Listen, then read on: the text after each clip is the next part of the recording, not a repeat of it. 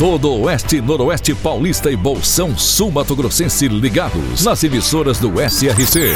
Clube FM, Cidade FM, Jovem Pan, Rádio Amiga, Rádio Nova Andradina, Cairos, Tropical. Mais de 3 milhões de ouvintes ligados na informação com credibilidade desde 1971. SRC Notícia. Apoio Azevedo Auditoria e Soluções Empresariais para empresas inteligentes. SRC Notícia. Apresentação: Marcelo Rocha. A Câmara Municipal de Andradina divulgou a data para a prova de um concurso público para o preenchimento de 5 vagas em diferentes cargos. A prova será dia 15 de outubro.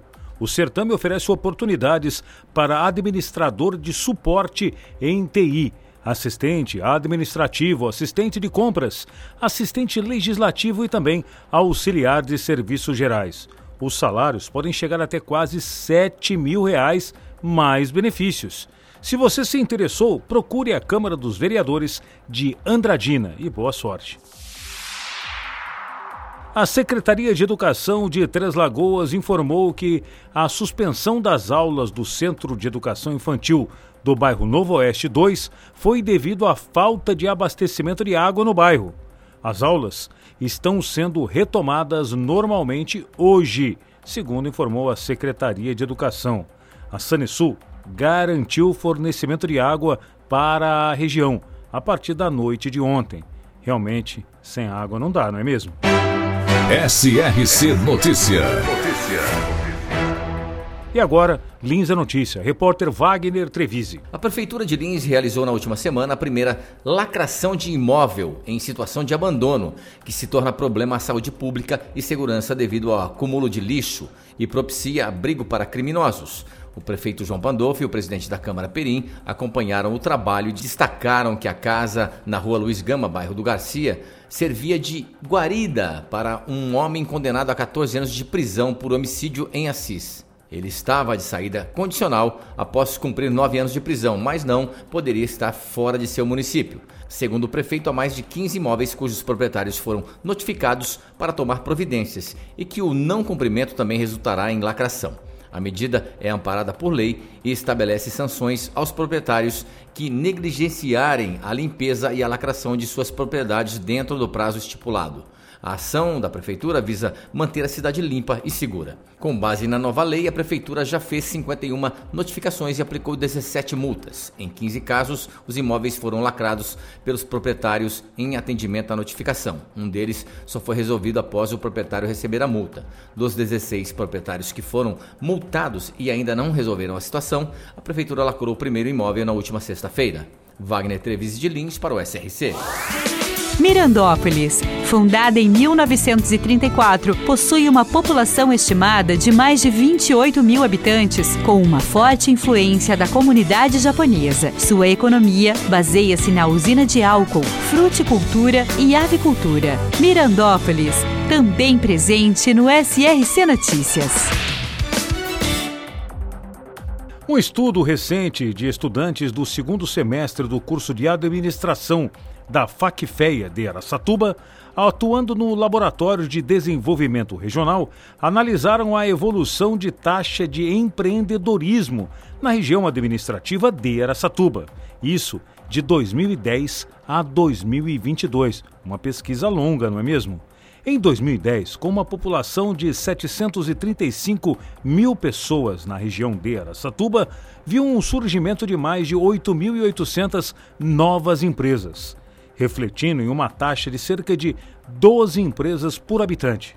Já em 2022, tendo a população de mais de 774 mil habitantes, houve uma abertura de mais de 19 mil empresas, resultando em uma taxa de mais de 24 empresas por mil habitantes.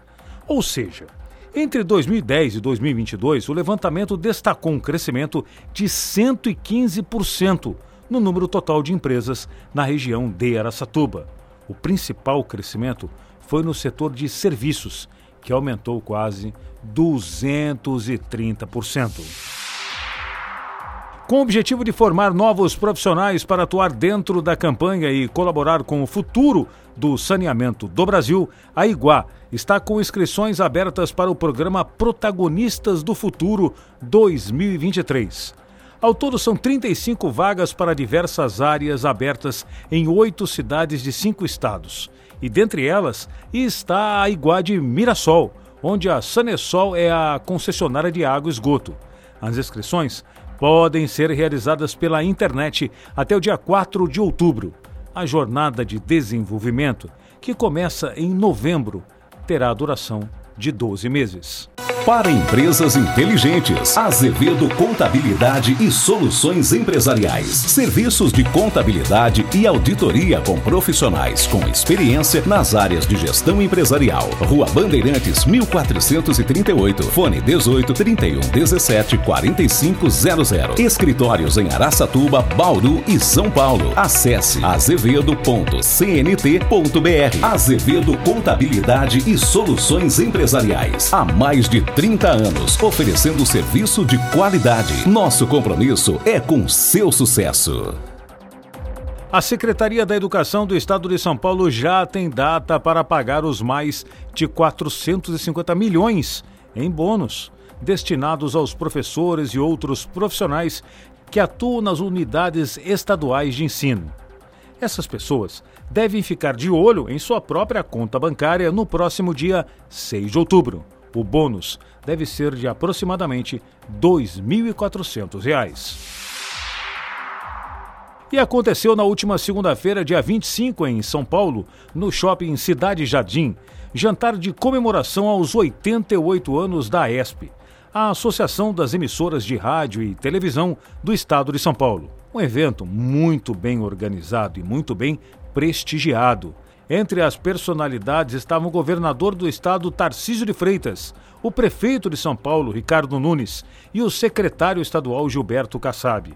O senador, o astronauta Marcos Pontes, o deputado federal e presidente do MDB, Baleia Rossi, o presidente do Grupo Bandeirantes de Rádio e TV, João Saad, e, claro, toda a diretoria da ESP, que em nossa região é representada pelo CEO do SRC, esse que vos fala, Marcelo Rocha, SRC.